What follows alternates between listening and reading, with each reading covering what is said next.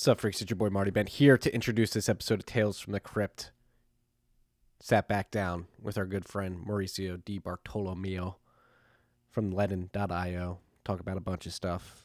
Ledn's recent raise, how they're growing the team, how they're working remotely, how they're doing their proof of reserves, how they're de-risking their their interest rate products, the, the type of uh, users they're seeing, how they're seeing uh, transactions within Ledn increase, what's going on in Venezuela, inflation, how inflation works, whether or not people realize it. It's a bunch of stuff. A bunch of stuff. You guys are going to enjoy it. This episode is brought to you by our good friends at the Daddy Fucking Cash App. Cash App is allowing you stack sats, send sats, receive sats, sell sats if you so please. We're saying sats, sats, sats, sats, sats, sats, sats, sats, sats, because sats are the standards. 100 million sats in one Bitcoin. You don't have to buy a whole Bitcoin. You can buy sats, whole sats. A dollar's worth is about 1,700 sats right now. One cuck buck is 1,734 sats to be exact. And you could buy that on the Cash App right now if you went and did that. Uh, Cash App also enable you to send Bitcoin within the app via cash tags. If you want to send Bitcoin to another Cash App user, you can do that. Cash App can be your bank account. They're offering account numbers and routing numbers. Direct deposit your paychecks into the Cash App. Stack sats right away. DCA in the sats. Sats, sats, sats in the Cash App. If you haven't downloaded it yet, make sure you use the code Stacking Sats. That's S T A C K I N G S A T S. You're going to get $10, and $10 is going to go to our good friends at Owls Lacrosse. That's Owls Lacrosse.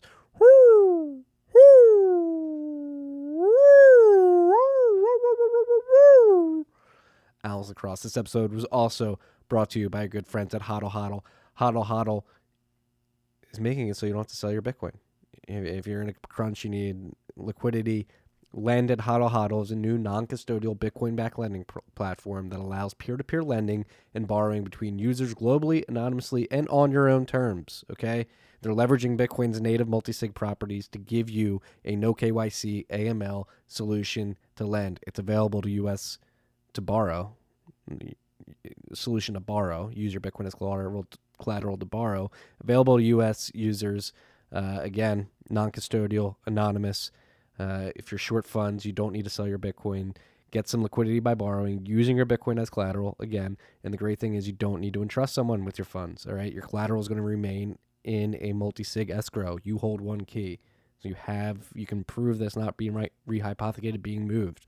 Okay, you control a key. If you have stable coins laying around, you're looking to earn uh, some yield on that. Lend a hodl hodl also allows you to uh, offer those to be lent out to get a return on those. So create your offers and set your own terms at lend.hodlhodl.com. That's lend.hodlhodl.com. Go check them out. This rip is also brought to you by our good friends at Compass Mining. Compass Mining is working to make sure individuals can mine as easily as possible. Uh, they're gonna they're gonna take away all the obscurity of it. They're gonna help you get a miner, uh, and then they're gonna find a hosting facility for you to plug that miner in with competitive energy cost rates. So uh, they, they they try to make it as easy as possible for you to go from zero to having a miner plugged in and stacking sats for you consistently as possible. They're locking up the the deals with the hosting facilities. They're they're getting a way for individuals to get miners. Okay, they want to help individuals get into the mining game. You pay for the miner, they acquire the miner. After as long as it takes, they plug it in, and then they start streaming sats to your to your wallet that you want them to. So go to compassmining.io, C O M P A S S M I N I N G.io to check out all they're offering. They're trying to make it as easy as possible for you freaks. Last but not least, this episode is also brought to you by good friends at Braiins. Braiins. B R A I I N S. B R A I I N S dot com. They're leaders in the mining industry. They've been running Slush Pool since 2013. Slush Pool, first mining pool in existed back in 2018. Braiins released the first free and open source firmware for Antminer S9 so that miners would have an alternative to Bitmain firmware. This was important back in the day, if you don't remember. It was important for this decentralization after the Antbleed fiasco of 2017. It was discovered that there was a backdoor in Antminer firmware that could give Bitmain the ability to brick your ASICs remotely. Braiins did not like that, so they created firmware for S9 owners to to make sure that was not possible. In 2018, Braiins verified that S9s could also run 13% more efficiently with overt ASIC boosts, and they offered that to their uh, clients via Braiins OS, a firmware that allows you to stack more sats as a miner. Uh, it's cost it's custom auto tuning firmware to give miners more control over the ASICs. Again, allows them to stack more sats. Currently supports Antminer S9s, S17, and T17 generation, and the dev team is working to support Whatsminers now. It should be out soon. TM. The open source initiative is still going strong. Braiins is leading the way on Stratum v2 development alongside Matt Corallo and the Square Crypto team. Braiins has been working they have a working and live implementation of Stratum v2 on Slushpool and is included in the Braiins OS Plus firmware if you're running that. Uh, and they also push out a lot of content to educate Bitcoiners about some of the lesser known aspects of the mining industry. So if you're looking to learn more, again, braiins.com, B R A I I N S.com. They've got all this content, they've got these products, they're keeping you abreast of what's going on in the open source community, and they've got profitability tools. If, you wanna, if you're a miner and you want to see how profitable you are, Braiins is creating really cool calculators to help you uh, visualize and illustrate the opportunity uh, depending on what mining model power cost you have, et cetera, et cetera. Check them out. Shout out to all of our sponsors. Shout out to you, freaks. Thank you for coming back. If you're liking the podcast, please give us a like, a rate, a review, a subscription. Share with your friends. We're looking to get this into as many ears as possible. Uh, just trying to get quality Bitcoin information out there. And I think there's some quality Bitcoin information in this episode. Love all y'all. Enjoy.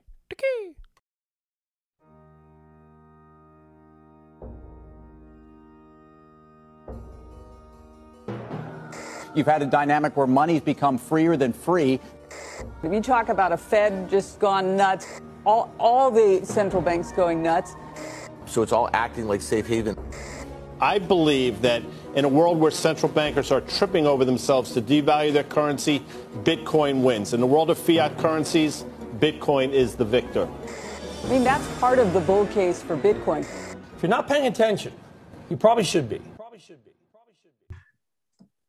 Mauricio, how the hell are you? Doing great, man. Doing great. How about yourself? Doing well. Very excited. Rip three, third time back. A lot has happened since the last time we spoke, since the last time we met in person with Adam. Mm-hmm. Was that the last time we met? Yeah, Adam was with us in Brooklyn. Yeah. Drinking that some uh drinking some Venezuelan rum. Sure. Yeah. I, I didn't get a chance to send you over a bottle this time. It's okay. It's it's Wednesday afternoon. As you know, it's uh it's probably not not uh great to be drinking on a Wednesday afternoon when you have a young child. I am very familiar with that. Welcome to fatherhood. yeah, it's uh you got to change a lot, right? You can't just be getting drunk all the time recording podcasts. It, uh, people frown upon that. You can't be the drunk dad. But it comes with a lot of great benefits. Uh, the the benefits far outweigh uh, not being able to drink at random hours of the day to record podcasts. What's going on, dude? Like, uh, like I said, a lot has happened between the last time we spoke and today. You guys are crushing it at Ledn. Yeah, recently uh, raised some money, expanding the team, expanding your your product suite, introducing proof of reserves, where it's been around for a while, but really driving home like how you guys are doing it, explaining it, and then um, doing some interesting stuff on on the interest bearing side as well, um, based off the conversation we had a couple weeks ago. Yeah, definitely. There's been a lot. Lots has changed since we last spoke. I believe the last time we chatted was uh, September 2019 or something like that. Mm-hmm. Um, so that was, you know, I think we were we were probably just over a year old, or, or even just a year, turning a year old at that time uh, for Ledn. Uh, and I think, you know, now we've been, you know, we, we underwrote Canada's first Bitcoin back loan in uh, late 2018. And uh, since then, you know, we've been really preaching to people, you know, the benefits of Bitcoin back loans uh, and, you know, why they could be useful. Um, from there, we set up our Bitcoin savings account. And uh, following that, we set up B2X, which is a loan to buy more Bitcoin, uh, which is a product that really resonated with our clients. Um, and then after that, we launched uh, our USDC savings account. Um, and, uh, and I guess most recently, yeah, yeah, we closed that financing round um, earlier this year, which, which brought in some really great investors, you know, the likes of White Star Capital, uh, Coinbase Ventures, um, an affiliate of Susquehanna, CMT Digital, uh, Kingsway Global Founders Capital. So that really brought a lot of expertise, both on the product side and on the strategic side. Um, you know, some of the some of these people are are uh, involved in the lending space, like CMT and, and the Susquehannas of the world, uh, and some others have uh, great geographic expertise. Like in the case of Kingsway, they're, they're very big in Africa and other frontier markets. Uh, and Coinbase, of course, you know they have great, you know, great pulse of the space, and they really understand it. Uh, so you know, we thought that was a great mix of, of groups to bring together. Um, and, you know, we, we announced that round, like I said, I believe it was mid-January. Uh, and since then, we've been really hard at work uh, building out the team, essentially growing our team. I have some exciting uh, uh news to share on that front too. If Somebody that'll be joining us, we can share that maybe in a little bit. Um, but the other piece that we're incredibly proud of is our proof of reserves, uh, you know, structure. Uh, we did the first proof of reserve attestation ever for a lending company uh, with Armanino LLP, which they're pretty, they're great by the way. You know, I really love working with them, and uh, and yeah, so I think that that has resonated with our clients. Um, you know, they, they, we like to build things that people ask for. that's really the only way we grow and get better. Uh, but that that's really what we've been, uh, and we've grown a lot. Um, you know, uh, our clients are growing at about 25% month over month. Um, yeah. And uh, and then on, on on the you know as far as like assets in the platform goes, um, you know, we've pretty much um, I want to say almost 20x where we were, uh, you know, a few months ago. Uh, so the, the growth has been pretty uh, pretty phenomenal, uh, and people really seem to have been waking up to, you know, borrowing against your Bitcoin, like uh, you know, popularized I guess in a certain in a way by Michael Saylor, uh, and, and and and earning earning interest on your Bitcoin. That's also become you know a, a, sort of activity that more people are seeking out to do. So you know, we we've been also you know we've been in a way kind of paddling ahead of that wave uh, for a few years now, and and now that that it's formed, you know, we're just standing up and surfing it. You know. Oh yeah, and that's I mean, huge topic in the space. Obviously, right now is like the risk management around all of it, this, and that's why. I wanted to bring you on specifically to talk about like your proof of reserve at attestation, and there's obviously a bunch of competitors in this particular space, and uh, each has a different um, way of articulating uh, the risk management of their products and and and providing different ways of of basically de-risking these products and making cu- customers uh, comfortable with engaging with them. So like let's start with like proof of proof of reserves. Like how are you guys making this possible and like what uh, peace of mind is bringing to your customers specifically? Yeah, great question. So the proof of reserve attestation that we did with Armanino LLP um, the, the, the, the intent of this, of this exercise is to essentially have Armanino as an independent third-party accounting company uh, and, uh, and an auditor, et cetera, but they're, you know, they're, they're, they're coming into Ledn. They are assisted by management because obviously we have to uh, facilitate their access to some information. Um, all of this is done, by the way, in an anonymized way, in a private way. Um, all of the, all of the, essentially the client data is anonymized. So it, just for privacy's sake, we're very, for, we're very big on that. Uh, we don't want any data that, that people don't need access to to be getting out there. Um, so when they come in, essentially, we facilitate their access to this anonymized data so that they can basically confirm the balances that clients have on the Ledn platform. And we also essentially uh, get to show them or they get to see our lending agreements with our lending counterparties. They get to see our custody agreements and our custody balances, and they get to see our trading balances as well. So the, the point of this whole exercise is to tally up all the uh, assets that Ledn and has on behalf of clients on the platform and to, look at all the assets that Ledn has either on its lending relationships or on its trading or on its custody and make sure that Ledn in, in, in fact has more assets in custody lending trading than they do uh, than they owe essentially back to clients. And um, for how a Ledn client can verify that is that an anonymized ID or an anonymized hash for that particular proof of reserves attestation is provided to Ledn clients on the platform. So they can essentially take that ID, go to the Armanino uh, Trust Explorer website, which is uh, owned and managed by Armanino LLP. They input their hashed ID, and they can confirm that their balance as of the day of the attestation matched exactly with what they have on the platform. And any client with a balance or an active loan can do this. And so that gives a client the peace of mind of knowing that their assets are properly accounted for uh, internally at Ledn. Mm-hmm. And how how often are you guys doing these attestations? Every six months.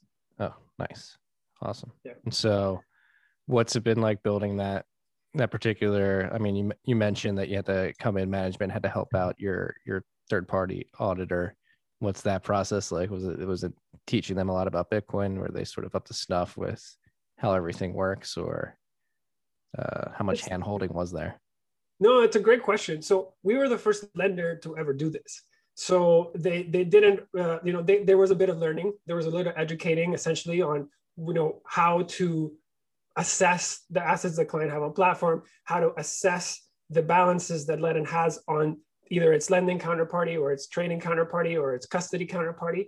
And so there was a bit of us educating them about how our business works on the back end and where they need to essentially go look uh, and, and, making that information available to them. Um, and they, they, they're actually really up to speed on what Bitcoin is, what an ERC20 token is. Um, so they, are very knowledgeable about that. What, we had to do a little more uh, I guess educating on was like essentially the inner workings of our business. Like, you know, how do we earn that yield? It, it, gets lent out to counterparties like Genesis. Okay, where, you know, what are those balances? Can we see them? How do we verify that those balances are actually true? So they, there was a bit of educating on, on what the key pieces that they had to essentially focus on were. But once they got it, and once the structure is set, it makes the ongoing attestations much easier to manage, right? The, the first one was obviously the hardest because there, you know, there was no set structure for it. But now that we've worked out a model, it becomes much easier. And that's why we wanted to do this very early on, because the more the business grows, the more uh, you know counterparties you add, the more activities you start adding, it becomes more and more work to you know verify all these uh, balances and to basically come back to a holistic view that you know gives the client you know a, a very precise uh, response right? Yeah. Yeah. I guess that's like naturally leads to the next question is like how do you manage the risk of bringing on new counterparties and interacting with them and distributing bitcoin on the other side of the book? Yeah so w- one of the things that we did as part of this raise is we started building out our lending desk essentially. So one of the people that started today uh, was actually john glover. So John uh, has a wealth of experience setting up the uh, the FX uh, markets, or sorry, the FX desk for Barclays most recently in Canada. He had also set up the FX FX uh, desks and derivatives desks for um, TD, actually both in Canada and in London. Um, and so he's he's been in this space for you know a really really long time. Uh, he's seen the um, he, he's basically he's incredible at risk analysis and risk management. So he's he joined us as our chief risk officer, uh, and he will be leading the build out of that desk as we you know until until very recently and even just now. Uh, Genesis has been essentially our primary counterparty on the lending side, uh, but just given the sheer size that we're getting to now, um, you know, we are exploring essentially diversifying that risk to, to other high quality and amazing counterparties. Um, you know, some of them are actually already in our in our cap table, like you know the Susquehannas of the world, uh, and and essentially getting to um, a place where we can offer the, the, exact same quality or even better. Always continually try to improve the quality of our counterparties, um, but doing that in a way that is sustainable and that manages risks in, a, in, in an optimal way. Yeah. Yeah, like I wonder what John thinks about the. I mean, you can't speak for John directly, but like that's a, just going through my head, like coming from like an FX desk desk to a Bitcoin desk, like the nature of the assets, Bitcoin being the super collateral and FX currencies being being a bit different, like um, obviously in nature, like how does he view the difference in, in in approaching that like risk management in your mind or how do you how would you view it? It's probably a better question because you can't speak for him. Um, having to deal with all these these risks. Yeah, so I think the FX market has a lot of similarities to the Bitcoin market, perhaps more so than even the stock market. And mm-hmm. that's for a few reasons. Obviously, they trade 24 7. Um, they're, um, there's different there's different venues at which these currencies trade. So it, there's not really a one source of truth for a particular pair of, of, exchange currencies. So in that sense, I think there's a lot of similarities. Um, there's obviously a, an added uh, element of volatility when it comes to Bitcoin, um, but that is, is volatility is is really a problem as much as there's a liquidity problem, right? Because you know, as long as the asset as long as the asset has deep liquidity, like as long as you can still book trades for very meaningful um, amounts. So, you know, it, it, back when we had March 12th last year, um, there were trades getting booked at the worst hour that Bitcoin has seen, and they were getting filled like no problem. So I think for for many lenders last March presented really a test of fire for all their risk systems. Um, but coming out of that, I think a very interesting thing to see was that Bitcoin liquidity held up like like a champ. You know, at, at all times you were able to essentially, uh, even if you were in a position where you had to execute on on on some sales to protect the risk, which many lenders were in the position of having to do back in that time, um, you were able to do that, right? Um, it, it, really became a, man, a, a matter of managing that client relationship, right? Because the, the move happened so drastically uh, that, you know, inevitably there were a few clients that couldn't respond in time or didn't have the additional Bitcoin to cover. So they were, you know, they did suffer. Uh, so it's really, uh, it wasn't really so much a matter of, oh my God, are, are we going to be able to, uh, you know, place these sales so that we can protect the business in the book? It was more about once this happened, you know, how do you go to your client and explain why you had to do this and that, that this is, you know, this is what had to happen. Uh, so it, it was really, there were a lot of learning lessons from from that experience. But uh, but yeah, I think you know I, I would I would say that above anything else, Bitcoin liquidity is is a is a, way in a way a bit of an antidote against its volatility. Right. So that's what I was doing while you're explaining that. Like obviously, literally a year and a week ago today or around so you had that event and market cap starting uh, Monday, March 16th, 2020 of Bitcoin was 103.9 billion. And today it stands at 1 trillion 680 billion or excuse me, 68 billion. Like we've literally added a trillion dollars in market cap in one year, which is pretty insane to think about. Um, uh, like so what does that do for liquidity? I guess is a good question. Like yeah, so the, the dollar amount's gone up by 100 trillion with the free float of Bitcoin has arguably significantly fallen as people lock them up and put them in treasuries. How does the free float liquidity and the dollar amount liquidity sort of play together in your mind? Yeah, I think, you know, as as more sophisticated investors with very big balance sheets start participating in the Bitcoin markets, I think that only helps liquidity? Because to your point about even even liquidity that gets you know put in a treasury uh, you know locked up and put in treasury and stuff that you know even even those companies right like they're doing they're doing they're taking these positions to protect the the reserves they already have right and to optimize the reserves that they already have. Um, I, I don't think that there is a scenario where you know um, what I'm saying is that these the, the, these companies or these entities that are participating in this market, I view them as um, very sophisticated participants. So if there's ever an opportunity for them to, um, you know, either participate in in uh, or provide some of that Bitcoin to help out with liquidity and make an, a little bit extra doing that, that's great. The, the other piece of that is like as you get more sophisticated people join the market, you get uh, evolution on settlement times, right? So you, you know, whereas before you might need to have assets on platform to settle, when you have X billion Bitcoin on your treasury and you want to place a sell order, a lot of brokers are going to say, okay, like you can, we'll take T plus one, T plus two from you guys. And in a way, you know, even though those Bitcoin are locked up somewhere, it doesn't mean that they're taken away from the liquidity pool. Like those Bitcoin could still transact with the right brokerage relationships. And so I think all in all, it, it does, it just improves liquidity all around. Yeah.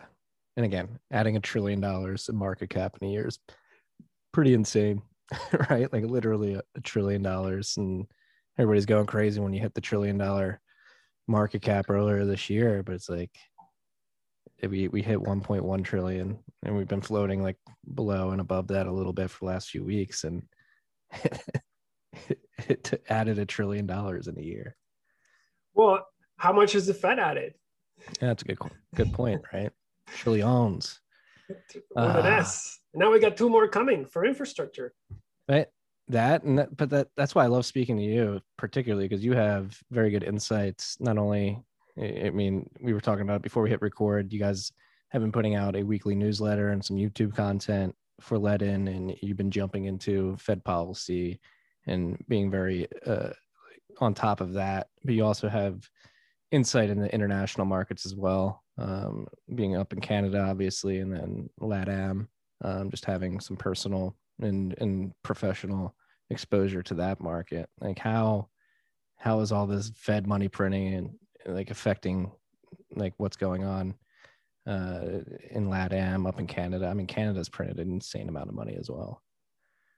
Yeah, Canada has printed an insane amount of money. Um, not so much LATAM yeah. Right? And and but are the, i guess the point i was trying to make like are the uh, the customers down there reacting to what's going on here? Right. They they are i mean there's a couple of dynamics at play right? So to speak to canada just briefly right? Like we have the usual signs of of um, you know call it financial symptoms uh, in the economy when you print a lot of money right? Like real estate markets through the roof um, you know, they're tightening up mortgage rates, try to cool down the market. Uh, rentals are hitting rock bottom. so like what, what you're really just seeing the explosion of the wealth gap, right? Like the, the second you say, you know, rentals are going lower because people can't support to live in these places, but at the same time, property prices are skyrocketing because those guys that have assets are just doubling down, like taking another HELOC, buying another house. Um, that just fuels the wealth gap, right? And and in Canada, it's kind of it's kind of an, a good um, exp- not experiment, but it's a good subject to study uh, to see the the type of side uh, the consequences, I guess, of of printing money. Like they're you're helping some, but you're you're helping people in one way, but you're also hurting them in another way, right? Like there's always a trade off, and I think people focus a lot on, you know, can you get me this free money now? But they don't necessarily think what that money is going to cost me in the future, right? Um, that that is interesting to watch, uh, you know, uh, to say the least, here in Canada. Um, in Latin America, one thing that I fr- frankly I found surprising was that it, it, doesn't typically happen that the US is the top printer, right? Like uh, typically, as the US is printing, other places are printing more because they have bigger problems, mm-hmm. right? What I what I think is is kind of you know in a way been a bit like more of a paradigm shift for for people that are you know used to looking at inflation and studying inflation elsewhere and, and comparing it to the U.S. is that the U.S. has has essentially stimulated its economy so much that it's poised to even outgrow China this year. Like think think about that for a second. um, that's blowing. Yeah. Yeah and so typically when you have these like inflationary waves they are they tend to be a bit of a global phenomenon um, because you know places like typically if somebody like the us is having to print then somebody like mexico who like exports to the us or somebody like you know colombia or venezuela that are in the same or a similar boat they you know theory would say they have to do the same or more to kind of keep it up right what's been happening now is that the US has just been relentlessly printing and relentlessly stimulating their economy. And you have places like Mexico who are not. And what that's done, and, and more so, I'm not, I'm not sure how much of it is because of Mexico, and I'm not sure how much, how much of it is because the Fed wants it to be this way. But when you look at the foreign exchange rates for the peso, it's gotten stronger over the last year. Um, like the Mexican peso, the Colombian peso. So to me, like I have to check back, but I, I, think the Brazilian real is probably not not in the same boat because they've had you know a, a, a, a, little bit more issues to deal with. But that's one thing that I've that I've found fascinating, which is that inflation fears seem to be higher in the US than they are in other places right now.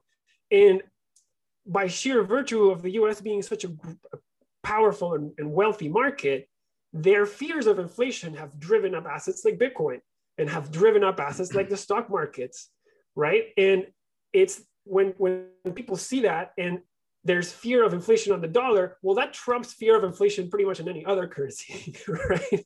And yeah. so people start running to hide or to protect themselves from inflation.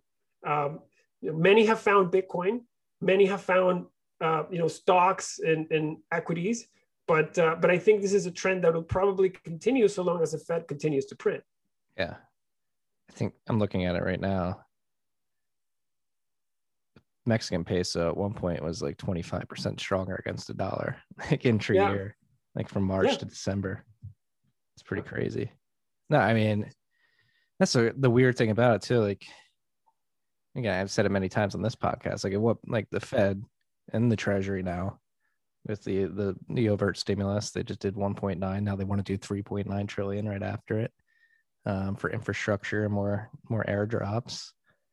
At what point socially? Like, and that's and then like another question I've had proposed on this podcast, particularly with an oil oil guy in us, Alhaji. Like, at what point do other countries start looking at what's going on here and being like, ah, this is not good. Uh, and like particularly like oil markets, like at what point are some countries going to denominate their oil sales in dollars but settle on a different currency like Bitcoin or something else? Um, I'm just rambling here, but it is this is really weird, interesting period we find ourselves in. Like a lot of people say the US dollar is a reserve currency, you'll never lose that status um, and they'll point to like just the amount of money printing and how little it showed up in official inflation. But I, th- I think anybody who's actually gone to the grocery store, talks to anybody building things, you know that inflation is is rampant right now. And at what point does like the social aspect of all this kick in and people just begin to openly question like what the fuck is going on? Like, should we be depending on the dollar like we have in the past? I, I have a bit of a polemic answer to that one. Uh, and if you look at my my Twitter profile. It's actually a posted tweet that I've had for over two years, and is bad money never dies. It just it just resets.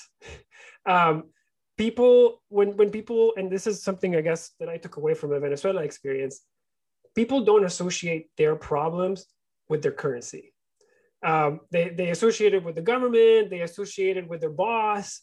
They associate it with their landlord. But rarely do they make the connection that I'm being held back from wealth because of this currency.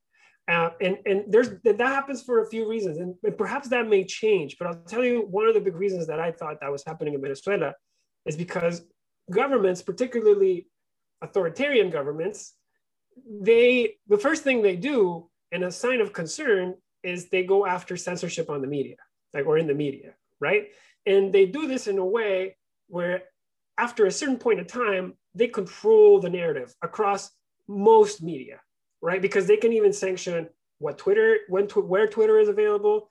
I remember back in my days in, in 2013, 2014, the Chavismo, you know, I don't know how to call it, cartel um, was essentially in, deep in Twitter.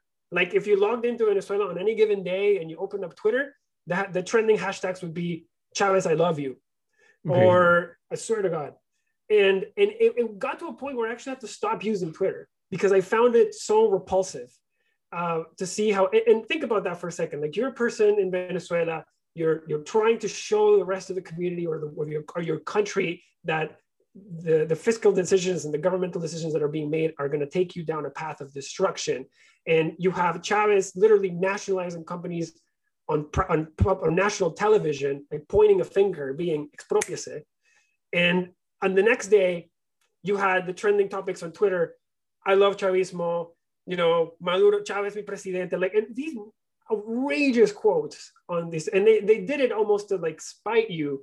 Like, you know, you would log on and it was so disheartening. It was just, it was like a blow to your stomach, right? To like, to see these things happening. And then because you know you could i was sitting there being like these, these are bots like these are bots these, these there's no way the people that are out there they don't even have a phone. They don't even have a computer. Like, how are they tweeting? and so it was just so blatant. And um, and it was it was so hard because everywhere you looked, it was like you turn on the TV and it was like Chavez smiling. It's like, yeah, we're going to expropriate that building. We're going to expropriate that farm. That's going to go to you, Maria. That's going to go to you, Miguel. And you're going to have your farm. And and then you're saying, okay, no, that that you can't just like fabricate things. Like these people have to know how to run the farms.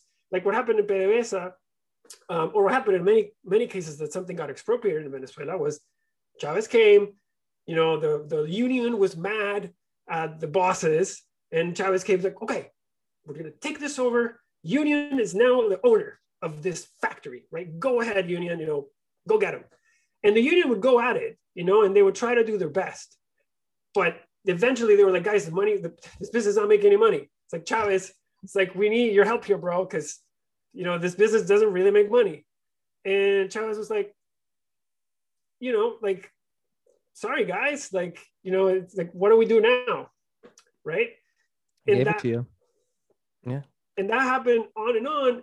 And what ended up happening is that we destroyed the productive apparatus entirely. Like, you know, the example that I gave you were, you know, a couple of high profile farms, a couple of high profile like dairy companies, uh, because food became, it started with food. Food was, food became the first sort of uh, national security issue.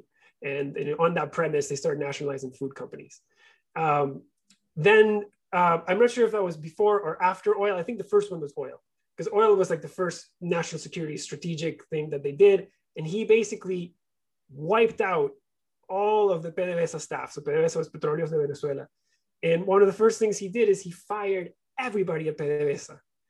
Uh, because PDVSA, PDVSA essentially, once he took office, PDVSA went on a strike. They said, okay, you know, these policies are a little bit crazy you know, the, you know, we are the engine, the economic engine of the country, and we're taking a stand to basically let you know that we don't agree with some of these things that you're doing, right? Instead of going to talk to them and figuring out how to keep the top professionals there, he went and said, "Oh, you really? You don't like what I'm doing? No problem. Go somewhere else. You're fired." And and that's and how did, we right? ended up. And they did. And, and if you look at Calgary today, you know, you're in the oil gas space. Ask around how many oil companies have hired Venezuelans from PDVSA probably one in each company, more, many more, because it was it, they were great professionals. They were running one of the top oil companies in the world, and all of a sudden they were left without a job because of their political beliefs. Yeah, and uh, many companies happily scoop them up. Right, and then I don't want to laugh about it, but it's just like you kick all the engineers, all the smart people out, and you you, you find that you're going to have problems with that energy infrastructure, you know, rolling blackouts, the inability to actually keep wells up and running, like all that stuff. Our, our oil exports are down to, I have to check the numbers, but I think they're sub a million barrels per day. When uh, when we were producing, I think when he took office, we were producing somewhere around the order of like four million barrels per day.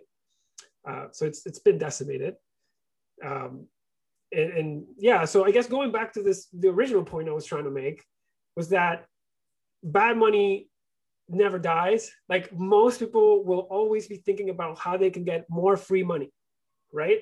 And they they don't really understand or they don't because it's really hard. It's really hard to make the connection of government's printing money, therefore I'm going to be made poor if I don't have assets. Like it's it, that's a connection that is very very hard to make. It took me a long time to make. No um, i mean yeah, especially as you have politicians and the the ministry of truth as you've just described um, sort of sending people in the wrong direction right? And framing the narrative or framing the the boundaries from which conversations around these topics can happen in, in areas where the problem doesn't fall within those boundaries right like here in america red team versus blue team, left versus right. Um, and Trump's Trump's the problem, Biden's the problem, and nobody's ever really given the opportunity to debate whether or not the money's the problem. Um, yeah, hundred percent. Like I think it, if I had to bet, I would say that you know it's more likely that if if real estate prices start getting off the chart in the United States, um, it's more likely that the messaging is you know, you got to stop speculating on houses, guys. Like, you know, third, three, four houses. Like, let's put a cap on these investment properties because these investor, these speculating impresarios are driving up the home prices for all of our Main Street America people.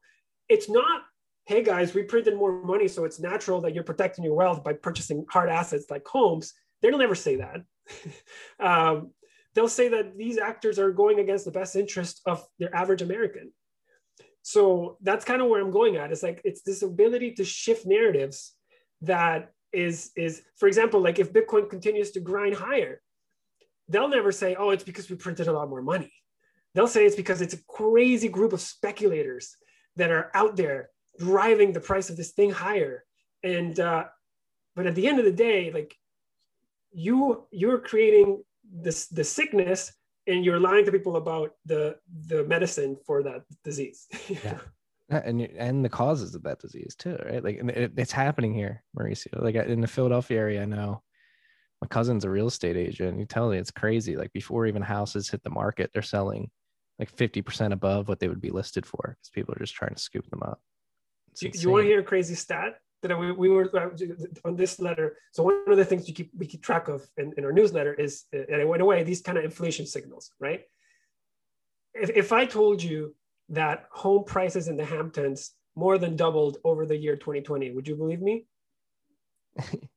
uh, yeah, because people got driven out of the city, right? Like, well, that and wealthy people are looking to protect their assets. Right. Their cash is melting. And because everybody's sitting out in the pandemic in New York saying, oh, where am I going to spend the next year? Oh, wouldn't it be great if I could go to a beautiful place and also protect my wealth? Hey, why not?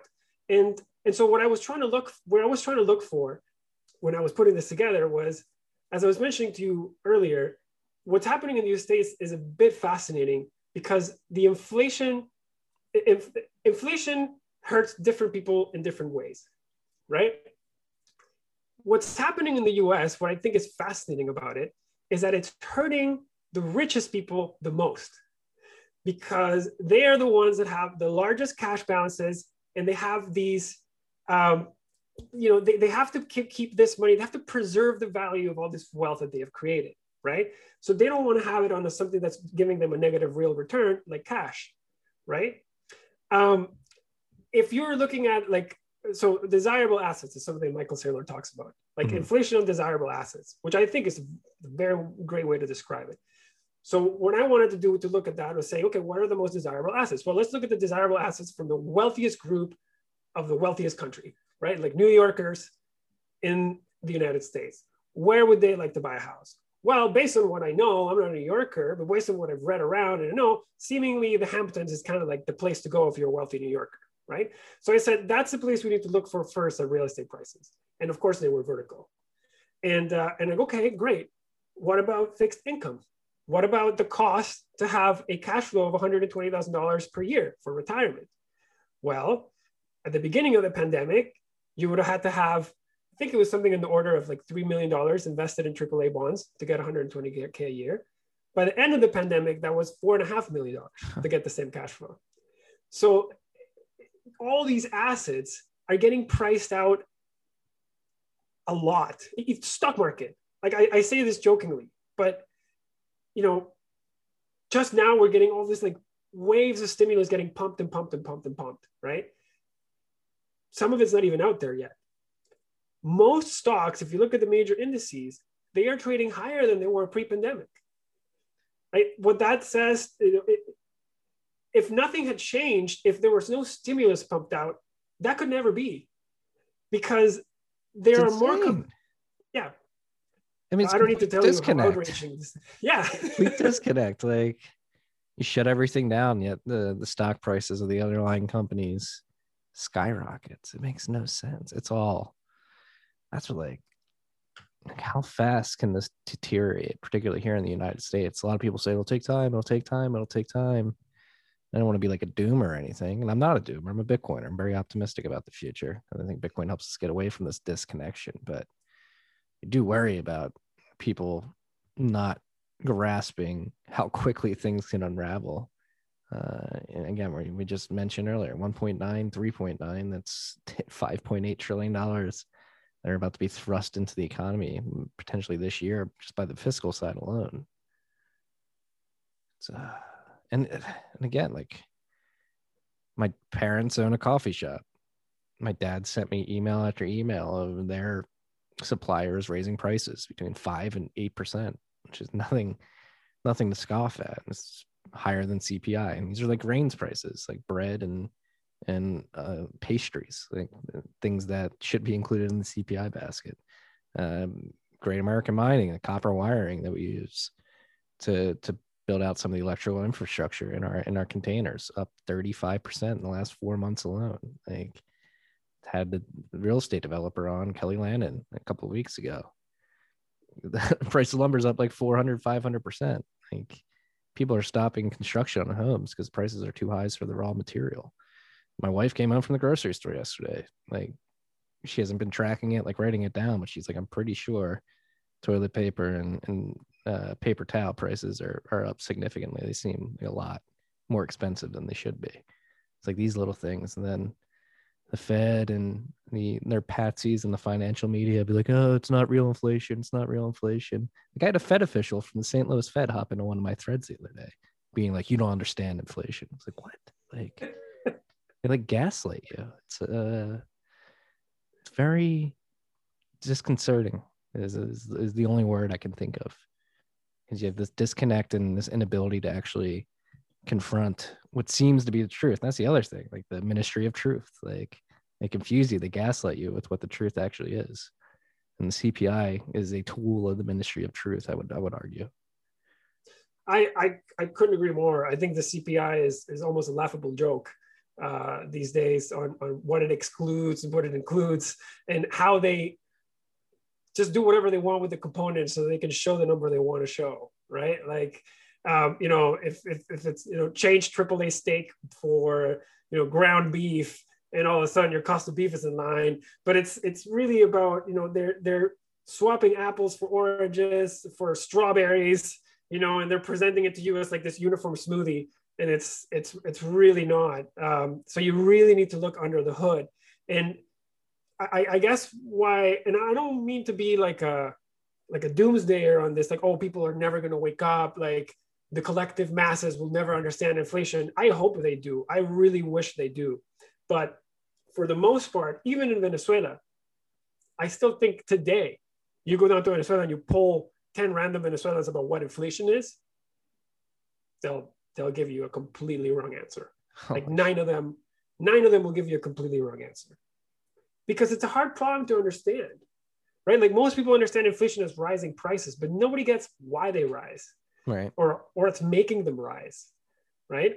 Um, one of the things I remember going back to the Venezuela experience as, as hyperinflation was starting to get kind of off the rocker, property has been generally priced out of the average Venezuelan for a while. So property is not necessarily something that Venezuelans keep an eye on, or like what's the average, what's the price per foot of property in Caracas. Like most people have just kind of come to terms that they'll never be able to own a home.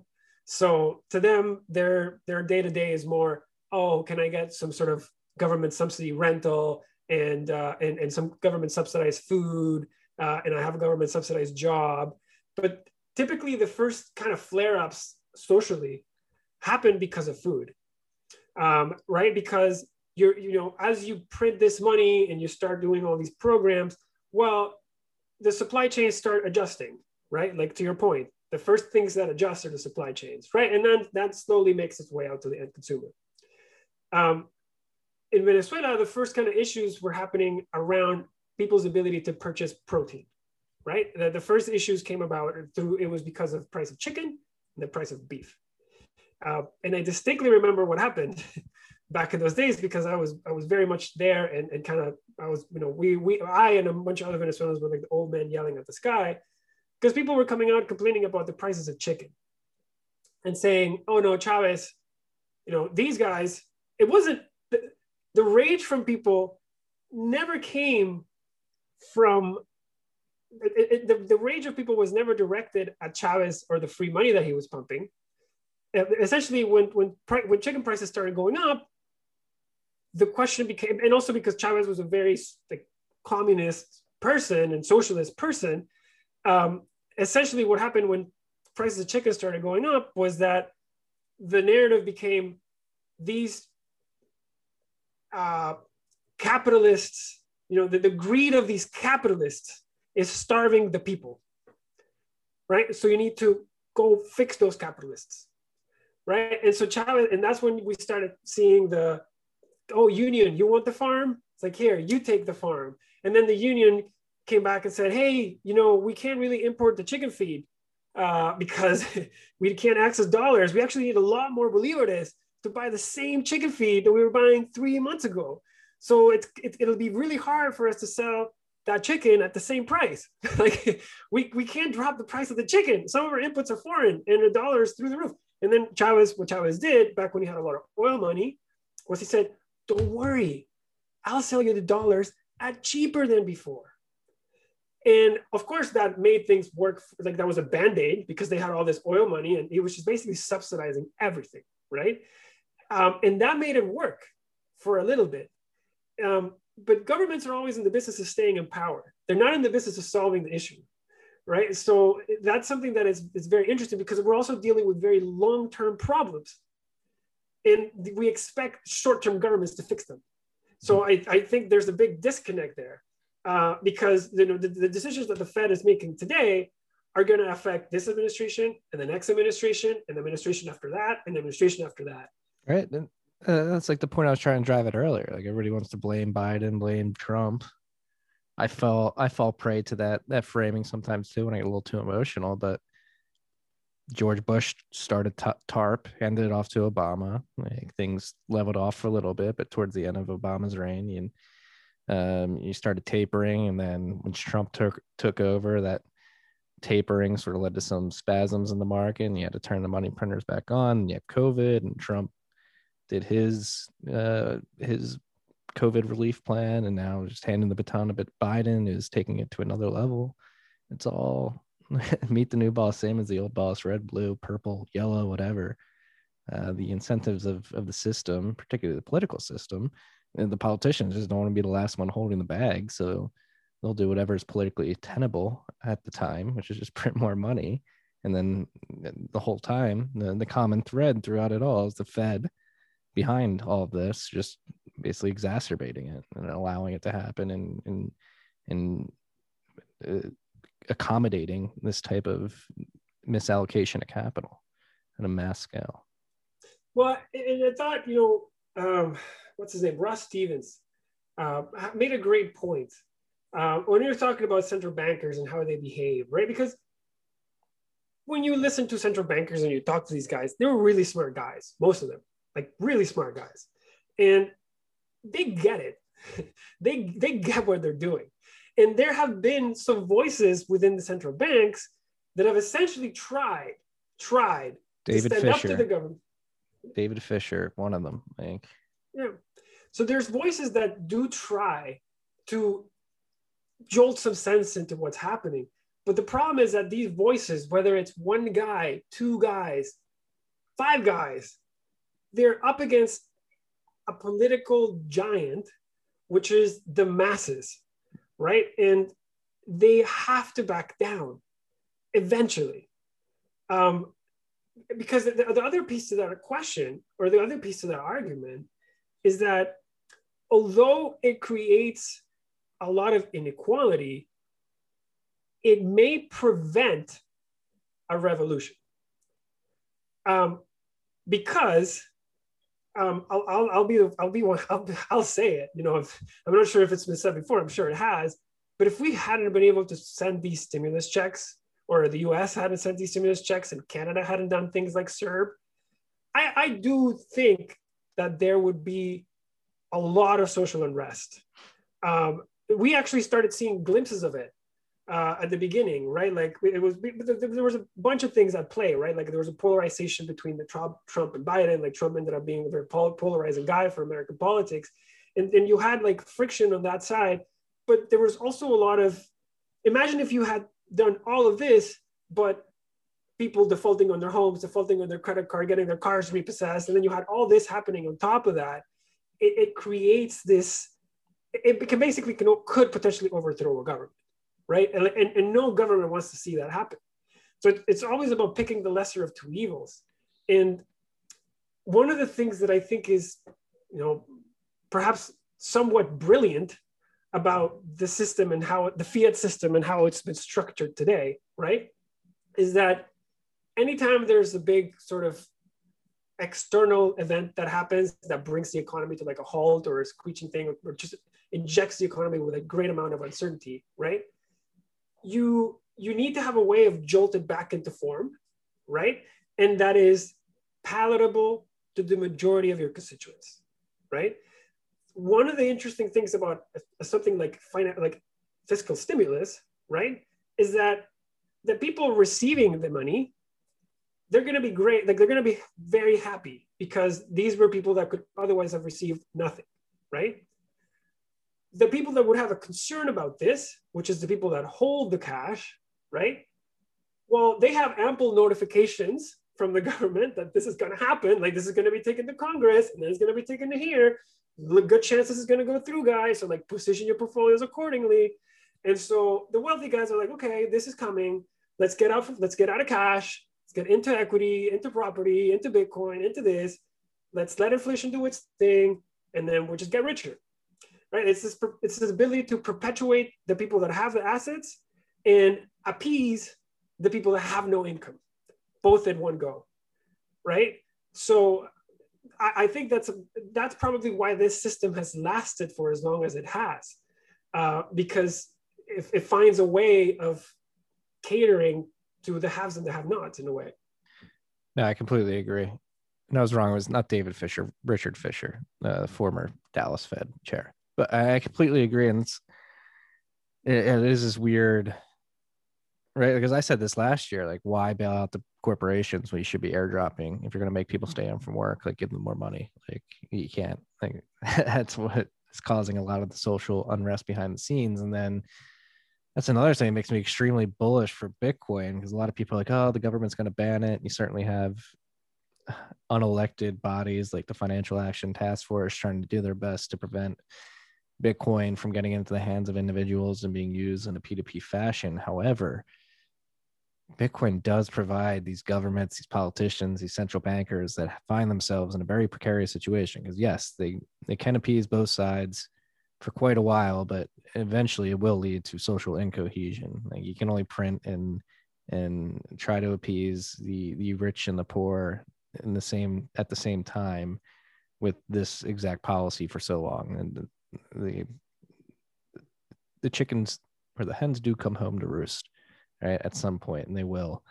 And history has shown this time and time again. Thousands of years of human history has shown this. Like it'd be hubristic to think we're not going to follow that. And again bringing bitcoin back into it like i think bitcoin actually provides an opportunity like an escape hatch uh, a political reputational escape hatch for these politicians and these central bankers where they don't necessarily have to come out and say oh you guys should go adopt bitcoin because that would incite like a, a mad exit from the, the, the weaker currency to Bitcoin, but just stepping back and letting states like Kentucky welcome miners in with with tax breaks for uh, on sales tax for electricity, letting cities like Miami um, push to bring uh, like more Bitcoin businesses into their domicile, letting Wyoming do what, what it's doing, and just not necessarily tip the hat and be like, yeah, citizens go adopt Bitcoin, but just letting the Bitcoin economy flourish and naturally letting it like a a little bit of Bitcoin get into the hands of a lot of Americans. Probably won't reach every American, but uh, I mean, it, I would imagine it's tens of millions now and, and likely to grow moving forward. And you can keep those policies going on the fiat side. Um, and when the hens do come home to roost, at least a significant part of the population has some nest egg uh, accumulated to to help revamp things. It's not as desperate as it otherwise would be. This is just a theory. I I think you're bang on. I mean, I I I I, I interpret it in a, in a similar way. I think there's obviously huge um, consequences for a government to come and say, "Oh, Bitcoin, we accept Bitcoin as money," because that eventually puts it on the same level playing field as their weaker money. And so it just creates, they, they can't do this openly. They have to find a way of, of tacitly, you know, encouraging you to do this, right? Um, while protecting the sort of reputation or their brand of, of their own local currency. And going back to the point about Bitcoin as an escape hatch, I could not agree with you more. Um, why I say that is, is, is true in the States, but even more so true in Latin America. Why? Because if you think about the, if you think about hard assets that hold their value and preserve their value well over time, what are those?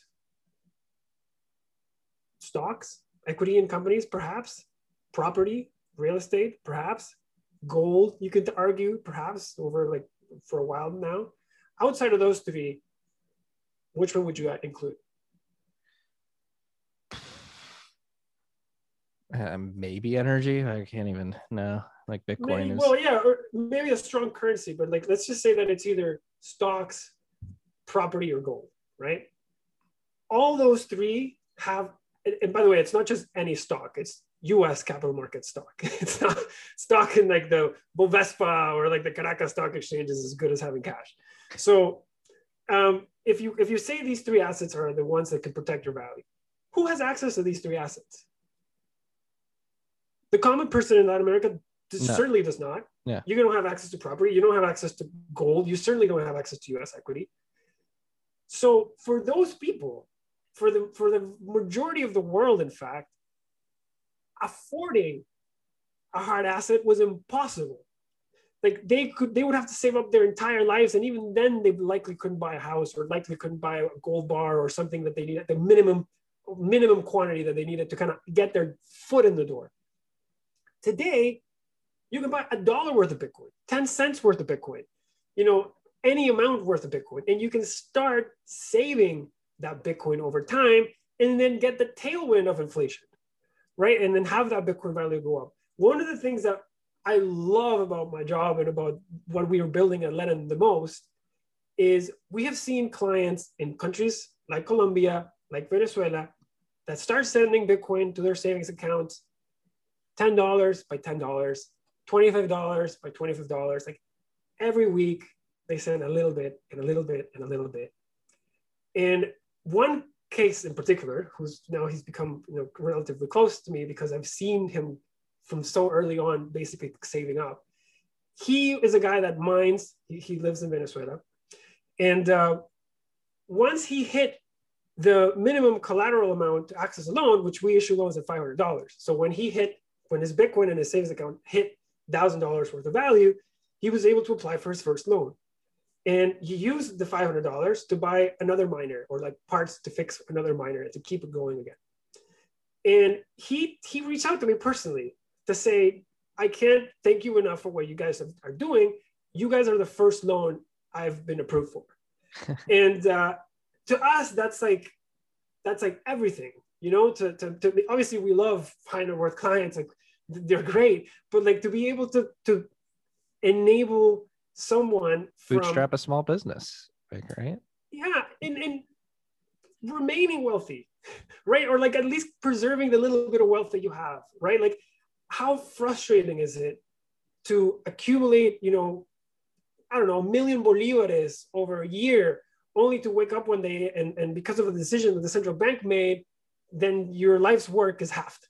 Yeah. Um, and so you know to us like bitcoin does provide this escape little vault for small people more so than big people. Of course big people get into it quick and they figure it out right? Like and then you got michael saylor you know raising billion dollars to buy more bitcoin on their on their, on their on the company. And you know guys like elon musk buying you know bitcoin for their for their for the tesla balance sheet. And like of course the really smart guys will get into it but it doesn't price out the little guys right? And so i think that's very key because it's about access almost than yeah. than, than no right? And because like bitcoin you can accumulate it with your time too. This is like paul talking with paul Itoi last week and we've been talking a lot since we recorded that podcast on sphinx chat and what he's describing what they're doing at Stakwork by just getting preloaded android phones to people in the philippines and argentina specifically uh, and basically having them do mechanical Turk like tasks to earn Bitcoin, he he's becoming, or I don't know if he's becoming, but like he's articulated um, in in public Sphinx chats and in our tribe, so I feel comfortable saying this. Like a lot of people focus on the the path to monetization being store value, medium exchange, unit of account, but like just seeing what he's seeing at Stakwork, like the the opposite is also true and will probably be the way it happens in, in countries where where people don't have access to other hard assets. And so it'll be unit of account first, they'll work for sats. And then they'll they'll get those sats and they'll get onto platforms like Sphinx or or Ledn or Bitrefill, whatever it may be um, where they can use their sats as a medium of exchange and then they'll basically bootstrap a quality of life that that makes them able to get up and work and and uh, fulfill the lower part of uh, Maslow's hierarchy of needs. And then they'll they'll begin to see it increasing in value and then they'll as it keeps increasing in value they'll they'll siphon it away as a savings account. Um, and that's like the beauty of being able to do work anywhere in the world and receive bitcoin for it is another aspect that really gives the little guy like a chance to get in and actually build themselves up slowly over time that's that's a fascinating model. I, I would love to learn more about that because i think that's a almost like it's it's it's uh it can provide a profit but it's also like almost humanitarian work you know? Right. so it's uh it's it's not often um it's not often actually we we, we, we, we had a an investor say this to this say this to us recently which i thought was probably one of the nicest compliments that, that we've gotten in a while. And and his conclusion was after hearing our story and kind of what we were doing is like it's not often that you see companies that get to fulfill a great mission and also get a financial reward out of it um, i think that case in particular is is resonates tremendously with that for me. Um, and I think you know what we do in a certain way as well, right? Like we let people all over the world save and earn interest and and access loans at rates that they could otherwise never have access at home. So it does, in a way, kind of tick more than just one box, right? Because it, it, it does work that you can feel great about, and at the same time, it can make you some money, right? So uh, it's not often that you, you you have that setup. Yeah, I mean, not to blow myself either here, but these flares behind me, like we're able to make a profit by helping reduce methane leak. It's like, wow, dude, I, I, I'm so, I'm such a fan of that model. Um, I, I, I just have nothing but great things to say, and the kudos um, to you guys for essentially because you know I guess when you, you're having to go and talk to like the oil and gas world to convince them that Bitcoin's the future, and I think you know uh, a lot of people say, oh, like some industries are set in their ways and they're old school. You know, I would argue that oil is probably one of those. oh, they are. so, they're uh, they're stubborn bunch, but we're dragging them along. Don't worry. Yeah, no, but it's like crazy. Uh, the, the fact that this is all global, right? Like just focusing on what you're doing and like people like Paul at Stakwork, right? Like so, I'm looking at it, their site now. It's nothing crazy, but it's material for some people. They paid out uh, 269,000 sats so that's like 120 bucks, but to, to people working in, in areas where they wouldn't have the opportunity to have a job in their local spot. And so they're getting paid in sats. Then they're getting this phone with preloaded software and they slowly pay off the phone over time and then they get to keep it. And but like they're so they're getting these phones and they're getting access to the internet, which presents other opportunities where they can go get other jobs. Maybe they are earning sats at Stakwork but then they use that phone to to do some other online work for Bitcoin. Um, and yeah, I really like that idea that it can help bootstrap people in precarious situations. Um, and you just got to get them access to to a phone and a, and a digital job, and then getting them access, like giving them the ability to leverage their capital and reinvest in themselves um, is another massive thing too. Like the the products that you guys are providing and potentially earn interest on their Bitcoin if they if they want to um, and sort of grow that if they have a stack that they have set aside. That feels like it's all happening. And people hate on Bitcoin. Why, why are these people hating on Bitcoin? It's providing so many opportunities. You know, I think some of the hate may come from um, just the fact that you know no matter no matter how fair you try to be when you're distributing a new asset there's it's just never going to be equal right? And it's just never going to be, you know, there's always going to be people that manage to get, you know, learn about it earlier or get into it earlier or were exposed to it earlier. And I think some of the resentment comes from a little bit of that place, right? Like, you know, oh, here you guys are, you know, just making money because of the decision you made 10 years ago. Like they, they try to kind of blanket everybody. And it's more of a, I think sometimes, again, I don't want to speak for everyone. I don't, I don't even know what a no coiner mind feels like. But it's a very foreign concept. so long ago. But, uh, but to me, you know, and I remember when I first got into this and I first started reading about Bitcoin, I was like, oh man, I wish I got this into this earlier. You know, what was I doing in 2012, you know, or 2013? Like, um, but but I, once you get over that, you you you understand how many more people it can help, and and how much how much of an impact you can have by joining this mo- like this movement, right, and trying to drive it I think the people that look at it and go, oh, you know, um, you guys are just lucky. This is just a bubble. Like there's an element of you don't understand inflation, really. You don't you don't really understand the problem that Bitcoin's trying to solve. Um, and the second one is you know you haven't benefited it from it in any way. Like if anything, you've had to deal with like some annoying guy in your class, or that you know, or some young kid that you know was a rebel and all of a sudden is a millionaire uh, and, and you know it, it just goes against certain parts of people's character or certain people's characters and it just becomes a hard pill to swallow to say yes you know I'll, i'm okay with you know these guys that got in a while back doing great because it's going to help a bunch more people. It takes a lot of maturity to get there right? And and yeah and that, that's kind of what i would what i would pin it to. I think it's just the lack of understanding for the most part. Yeah yeah, don't let pride get in the way, freaks. If you're no coiner listening, just curious about what's going on. You peeked into this episode for some odd reason or a good reason. Could have been a good reason. Don't let pride get in the way. It's still early. It's still very early. There's so much. There's so much to do. There's so much going on. We're literally potentially building like a new internet on top of Bitcoin with like what's going on with Lightning and stuff like that. I guess that's another topic to to roll into for like Ledn You guys have you guys been following Lightning, the development of any second layer solution, whether it be Liquid, Lightning? I know you guys are in stable coins and that's been providing a ton of value to your users as well. Um, how are you looking at the stack being built on top of Bitcoin right now and, and looking to incorporate that into what you guys are doing? Yeah, it's a great question. So um, we have a lot of clients, like we have clients that are large and small, right? Like we have clients that, that have small balances with us. We have clients that have like hundreds of Bitcoin with us.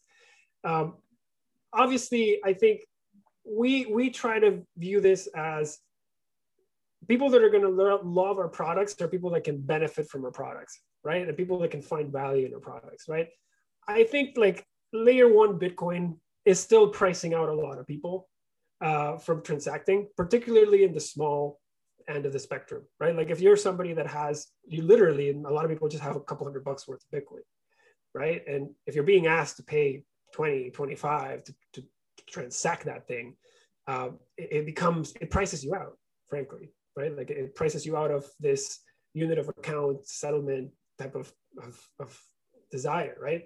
Um, so I, so I think what I'm most excited about for Lightning is this ability to seamlessly, basically bring the same experience of a person that has a full Bitcoin or a half a Bitcoin that it can, can really can can handle the friction of transacting because of the price because you're buying something that's much more expensive or investing in something that has much more upside. So bringing that same level of comfort and control to somebody that has you know 0.001 bitcoin right? Mm-hmm. like i think that is something that makes me very very excited. So one thing actually that that not a lot of people know and, and we're going to be making uh, more of an effort to essentially make this more widely known is that transfers within Ledn accounts are free.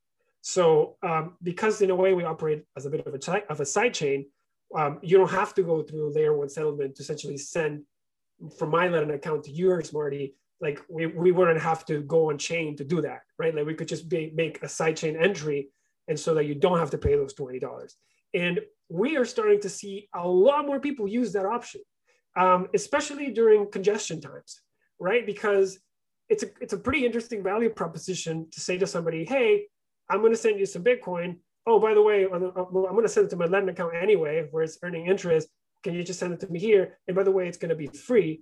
Um, we're starting to see a lot more people do intra-Ledn transactions. And the really cool thing about that is that because we've built a large contingent of clients in the US and a large contingent of clients in Latin America, we're starting to see that flow basically across the two poles.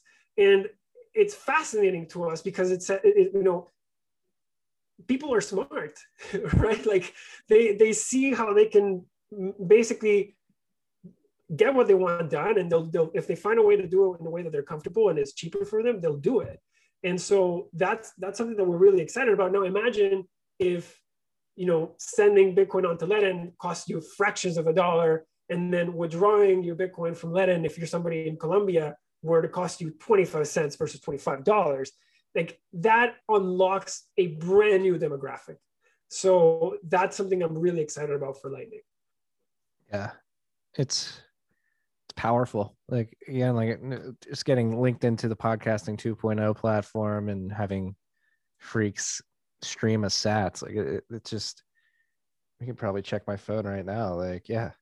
It's got like I turn I'm on airplane mode, so I've been getting notifications. But like if you go down here, you can see like boom, 17 sats, 16 sats, 17 sats, like every Incredible, minute. man. And it's what, like five cents if that? like six cents just being streamed directly. That's even, incredible. Even less than that, but no, it's just like it's possible, right? Like we can, and like it's that it's here. it's five five cents at scale, man. Like one million people paying five cents. That's up really quick. Right, right.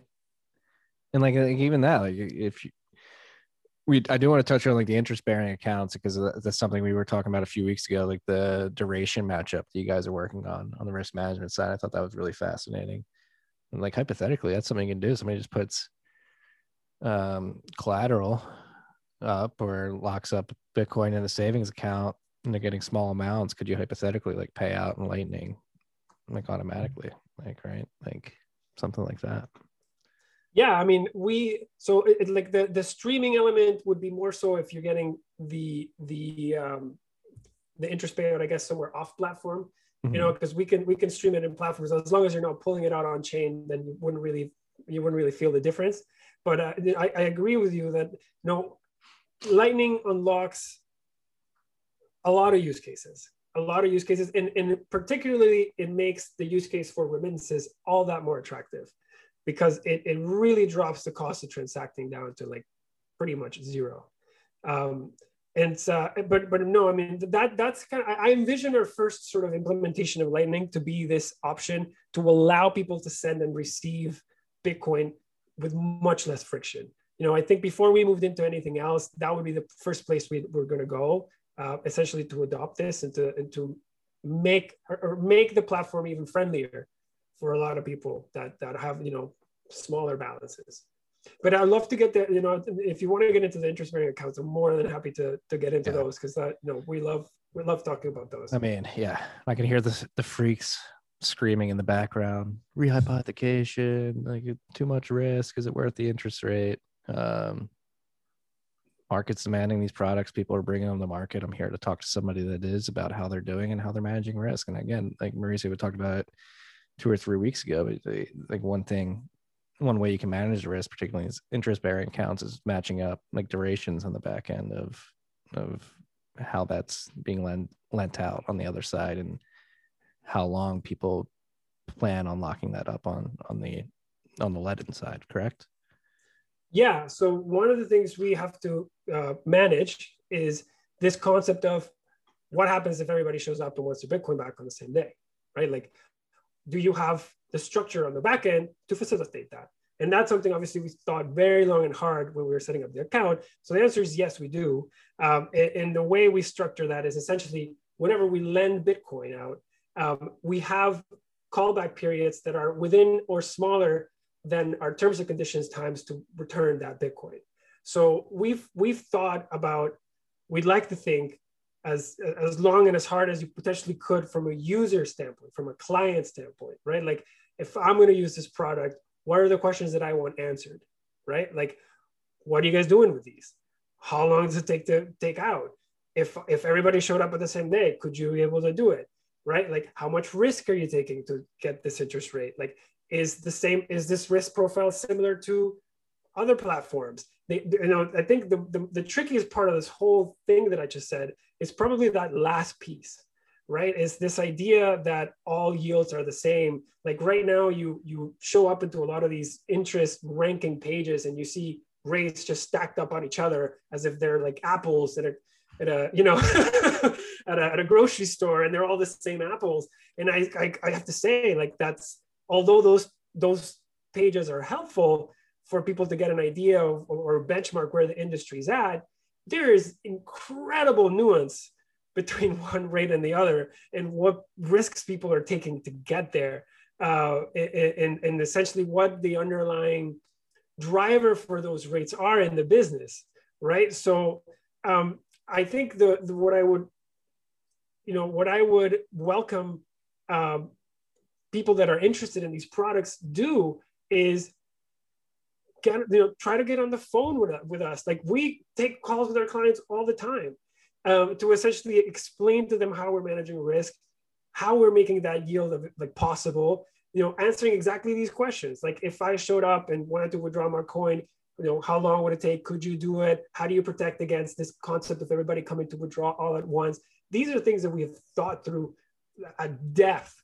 and you know we've done our absolute best to structure these in a way that people are gonna know what you see at Ledn is what you get right and and we like being very transparent about a the potential benefits of using the account but also b the potential risks of using the account and so um, we, we, we, we just think that's the best policy is to tell people exactly, you know, what you're doing as best as you can and what they can get and what they should expect.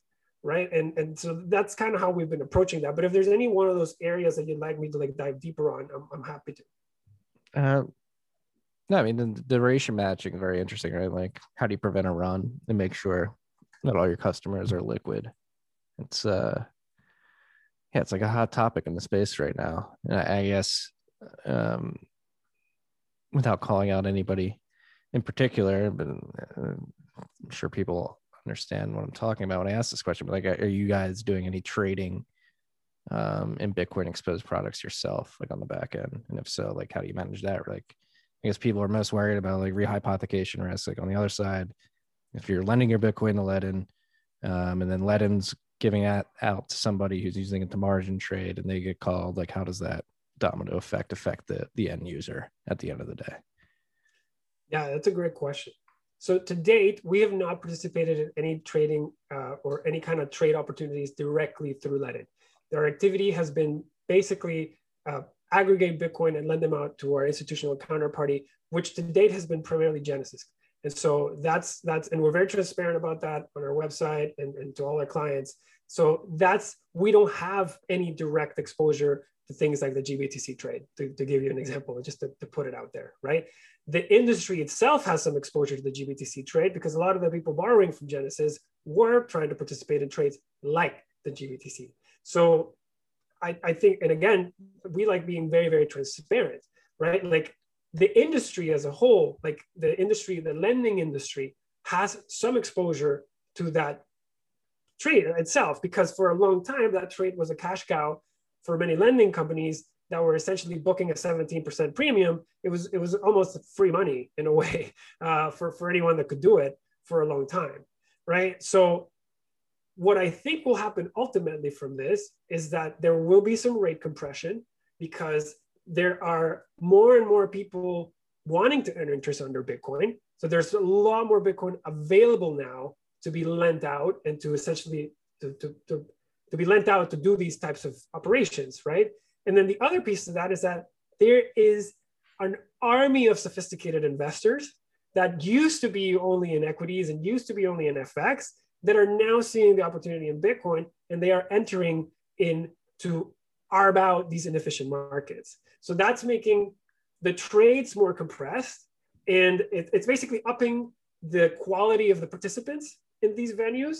And, it, and the supply has essentially uh, grown tremendously. So those, those two dynamics eventually lead to rates getting compressed overall. Hmm. And I'm just wondering like where the next like ARB ARB opportunities now that GBTC has been compressed to a discount, like mining equities. that, that's like a hot no, like no. I mean, listen. There's there's a there's a there's a quite a few um, you know market neutral type trades that you could do. Like future versus basis, I think is gonna Yeah. Be pretty much the benchmark from, from going forward. Uh, you know, I think that's uh, you can still get some really good rates right now uh, by doing that. Um, the, the volatility, like the options markets are, you know, most option contracts have volatility north of 100. and so that's a market that is ripe for, for competition and maturation as well. So those, those are two interesting uh, opportunities. And then there's the other piece of, you know, Bitcoin doesn't have a central market, right? So there, there will always be opportunities for people that want to market make across different venues and are comfortable with the risk in those venues to essentially uh, try to arb those markets out and bring Bitcoin rates more to be more uniform across venues. Yeah. Yeah. Yeah, it makes sense. Why do you think people get? I mean,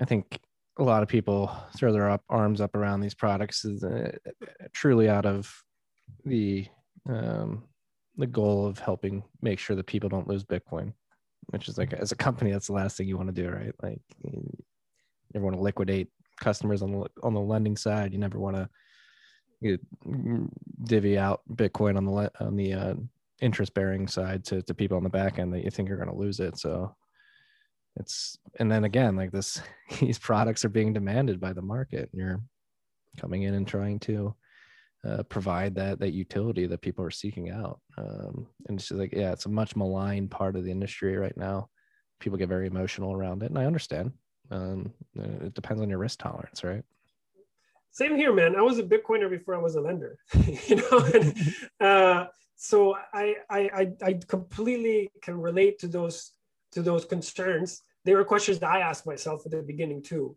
right? And I think if I could kind of bucket the two biggest fears or the two biggest sort of rebuttals from the Bitcoin community to these types of products, I would put one camp on the not your keys camp. So they're they're very much about custody, and you just lose this whole power of custody and the transparency and the control that Bitcoin gives you by a having custody over your node.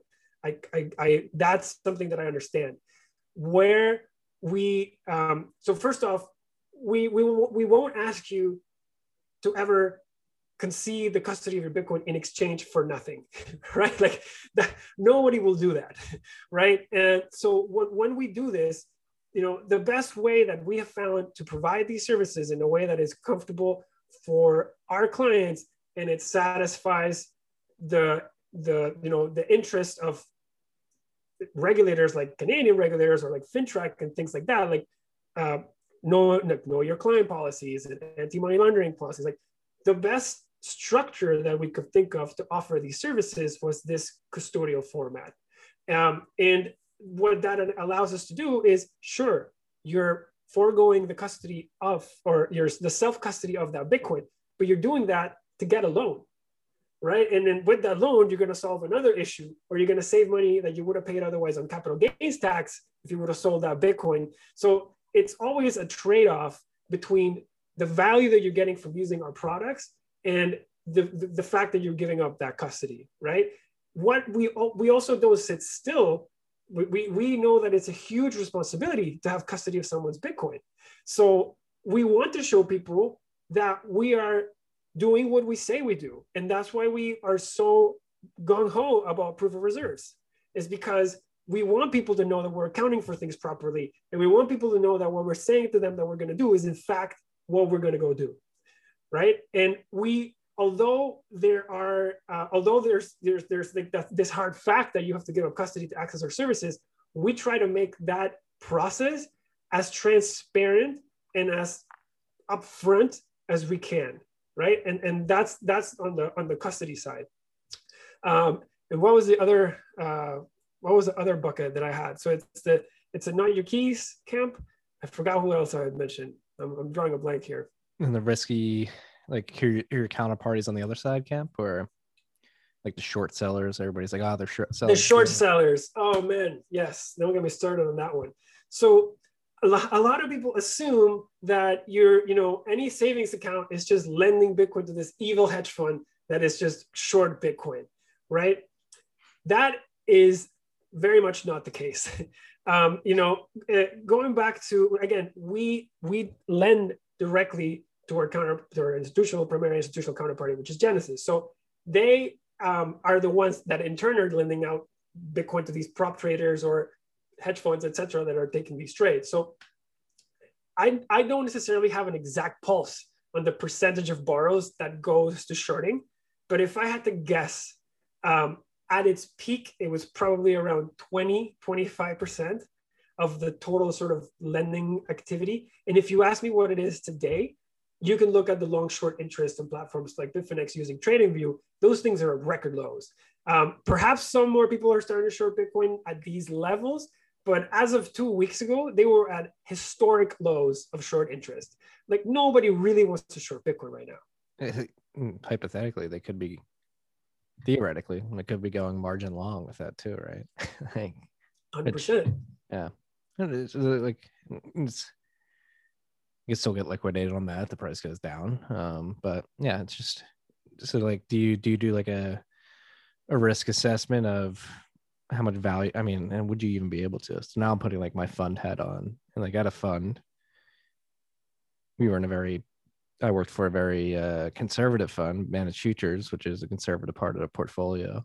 Um, and, you, and just think about value at risk models. So, like, I'm thinking about the funds that would take that Bitcoin on the other end, and that's what I think a lot of uh, individuals who haven't been in finance don't understand. Like this concept of value at risk, and, and sort of the mandate at the fund level, at the LP level, that you're only allowed to put a certain amount of risk, especially if you're for certain funds. Not every fund, obviously. And some some have like high yield mandates are allowed to take riskier bets, but there's others that are only literally allowed to put a certain percentage of the overall fund value at risk at any given point in time to to limit down downside risk. Um, so and that and so me explaining this is like, could you as Ledn sort of evaluate your counterparts and their value of risk models to make sure like they're not allowed to put all the Bitcoin to give them at risk or something like that? Or could you even do that? Yeah, hundred percent. So maybe maybe I'll spend a minute to talk about some very exciting key hires that we've done to, to help us on pretty strategic parts of the business. So somebody that we brought on that we're incredibly excited about, I think I already mentioned this earlier, was John Glover. So John, uh, like I mentioned, he he helped us. Uh, he's he's helping us essentially build our lending desk, and he is what you were describing is precisely that like the experience and the skill set that he's going to bring to the table because he's been essentially analyzing counterparty credit risk and, and credit risk risk itself uh, for decades. And, and, and, talking to these very seasoned uh, you know funds financial institutions banks mostly right? And and that is really uh, you know if, if i put my lender hat on my institutional lender hat on for a second that's really the, the, the dream counterparty that you'd like to have from a risk management standpoint is a group that is incredibly well capitalized in the billions of capital and that has a small crypto component or bitcoin component to their strategy that makes up probably no more than 10 to 15% of their total um, you know activity. And that is in a way uh, that is one way of getting yourself comfortable uh, and, and also if this fund is also in a in a in a strongly regulated jurisdiction where there's like strong compliance and you have audited statements etc um, that is a what i would call a high quality profile for a borrower of these types of assets. Yeah. Yeah right? Like the, the bitcoin part of the funds so small that if they did get liquidated they'd they'd have to pull in assets from from other parts to to fulfill that net margin. Yeah makes sense. It's like but it's like these little nuances that a lot of people don't get um yeah. there is risk then, you know, like we have been talking about the whole time like you guys are upfront with the risk it exists but you can mitigate it to a certain extent right to, yeah to the best of your abilities right like yeah. and then the other piece that um, i'm very excited because i I've been I've been needing some help on the marketing side for a while. Is that uh, Mario Gibney is actually joining us? Oh hell yeah! Yeah, so uh, he's been a great friend and a longtime client. So we're very very pumped to to have him join our team. And uh, you know he's uh, yeah he's he's been around the space for quite some time. And so yeah, very very excited to have him join us. He should start actually in, in a couple weeks. Hell yeah, he was at Blockstream for a while. Um, been around the space, been talking about Bitcoin He's part of the un. He's on the Unhash podcast every once in a while. Yeah. yeah, he's on the Unhash podcast as well. Um, yeah, he is. he knows his shit. Yeah, man. On This thanks, man. Yeah, no, it's a really smart guy. There's a bunch more people that I can't share just now, but uh, but we're we're very excited at that. Uh, Just the the amazing people that are saying, "Hey guys, love what you're building. How can I how can I add value?" Uh, and obviously, if anyone listening to us right now loves what we're doing and would love to come work for an amazing Bitcoin company, um, I welcome you to both check out our website and even email me directly, Mauricio at Ledn.io, send me your resume, uh, because we're growing the team quite dramatically um, over the next, call it three to six months. And, and we'd love nothing more but to have more Bitcoiners join the family. Yeah, no, I'm pumped for you. Like I said, like we've had many conversations throughout the years, and you've been grinding, you and Adam. And uh, I can remember a conversation a few weeks ago. We were talking about like March of last year and how how low the low was, and like how desperate it can get. But if you grind and you keep on grinding, keep on showing up, like good things will happen. Especially if you're providing the market with a good product. So. I'm extremely pumped for you guys as well. It, it hasn't been easy, and that's the other thing. It's like people are like, "Oh, it's an overnight success," but it's like, "Nah, you've been." I've been watching it from afar, freaks. Not afar, but uh, I forget when we first met. It had to be like 2017, 2018, um, and it's it's been a grind, right? Yeah, I think it was at the Arepa Cafe in, or there, there was like a Venezuelan party Yeah. in New York. Is that is that where it was? 2018, I think. Yeah, consensus 20. Yeah, something like that. Something like that. Yeah, it it's been exciting, man. I still remember that day. Uh, I'm I'm a huge fan of this pod for as long as I can remember.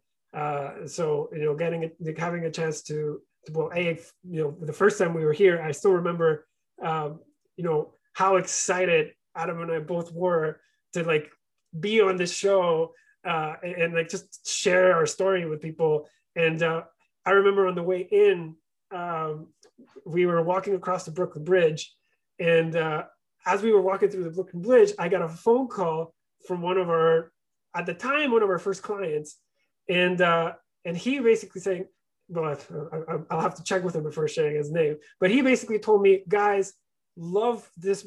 I have loved my first loan so far because at that point we were just turning about a year old, and uh, he's like, I really love, I know I love this service, love you, love you guys. Thank you guys. Your company is great. Um, I'm gonna take a much bigger loan. I think at the time it was like a 75k loan that, uh, the client was taking, and for us, like at that time, that was an important loan. Uh, so we were like, wow, like this is a sign. You know, we're work, we're walking into Marty's spot, and like people are emailing us because they love the product, and just like how happy we were when we left. Um, um, and that was right around the time when we were, uh, I believe, having our first conversations with the guys at Genesis. Uh, so that that whole trip, man, was very very memorable for us, and uh, yeah, I still remember that very well. Yeah, it was. uh I remember it well too. It's uh, it's beautiful. Like again, it's been. Uh, that's the other thing. Like, it's beautiful to see good people do good things and succeed. And so, like, I, that's why, like, I'm very pumped for you guys, and I'm happy that we were able to catch up, and can't wait to do it again in the future. We've been here for an hour and a half now. I know you're a very busy man. I do have one more topic I want to touch on you, touch on with you while I have you. And I want to touch on you. I'm sorry. Uh, well, while I have you is um, isn't like one of the dudes who helped launch the Petro? Hasn't he been going around like trying to like save face here in America recently? like, what's going on there? God, don't even get me started. I don't mean to put you on the spot, but um, it's just like I haven't had the whole down low on that, and okay i'll give you my my two cents without naming names okay by 2017 any person of age that at face value still believed that the venezuelan regime because at that time it wasn't even a government had the willingness or even the most remote intention of doing something to help the Venezuelan people, I, pardon my English, but I think that's bullshit. Um, that's absolute bullshit. Um, you couldn't have been a Venezuelan person of age and getting called up by someone in the Maduro camp and thinking you're going to go do something good for your compatriots. That will not fly by me. Um, that will not fly by me. What was most likely back in those days is that whenever you got a call for one of these guys, it either meant he to leave the country, or if you agree, you're gonna get a big payout. So I would,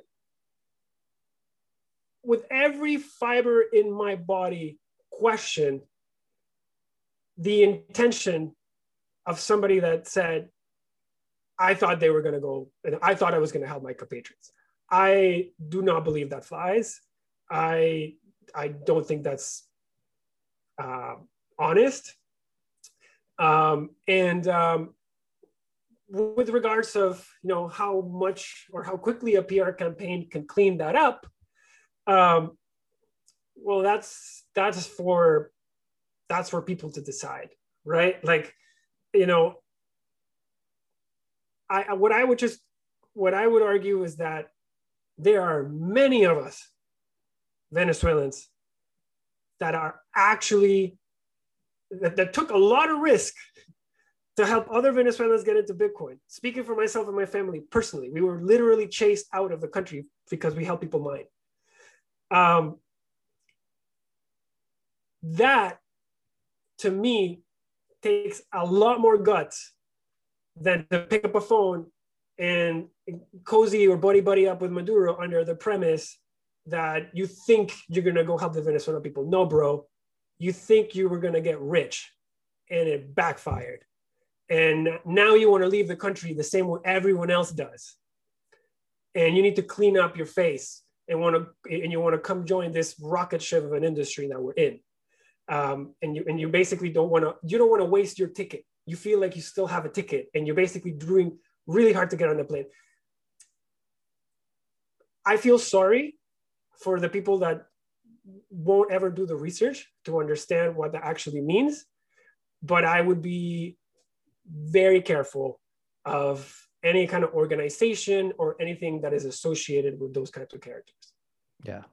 Um, thank you for sharing those thoughts. Sorry for putting you on the spot, but I think it's important to hear um, your perspective on this because I have seen that going around and um, it is pretty just uh, somebody outside looking at it, it seems like a pretty shitty uh, thing to do. So I wanted to get your thoughts on it. No, man, listen, I appreciate it. I, I'm I don't shy away from saying things that I feel are are genuine and as how I feel. Um, you might find other people that don't agree with me on this. I will stand by what I have seen and my and the and the opinion and perception that I have formed over time. Because um, I tell you, like, you know, I, I, I know that setup quite well. Uh, and I've seen people very close to me do things very similar. No. Um, no, no it, it, yeah. I was going to say, any freaks who haven't heard Mauricio on TFTC in the past, go back. You told you told the story of your family and the the situation you found yourself in around Bitcoin mining. Um, it's fucking insane shit, man. It's uh, and that like I completely agree with what you said. That is actual like helps get in the game, putting your putting your neck on the line quite literally to a certain extent. Um, yeah. Well, again, like I said, I'm very happy to see very good people uh, having great success, especially in this space. And uh, it seems like Ledn is is is reaching escape velocity. So I'm pumped for you. I'm pumped to see the team that you continue building. Um, tell Adam I said what's up. Is there anything that we should leave the freaks with before we wrap up here? Um, if you don't, if you haven't checked us out already, check us out. And uh, if you like what we're doing, great. If you if there's something you think we could be doing better, let me know. awesome, Mauricio. Can't wait to do it again. Thank you for joining me, dude. Thank you so much for the opportunity. It's always a blast. Oh, you, it's a wide open invite. You know that. Peace and love, freaks.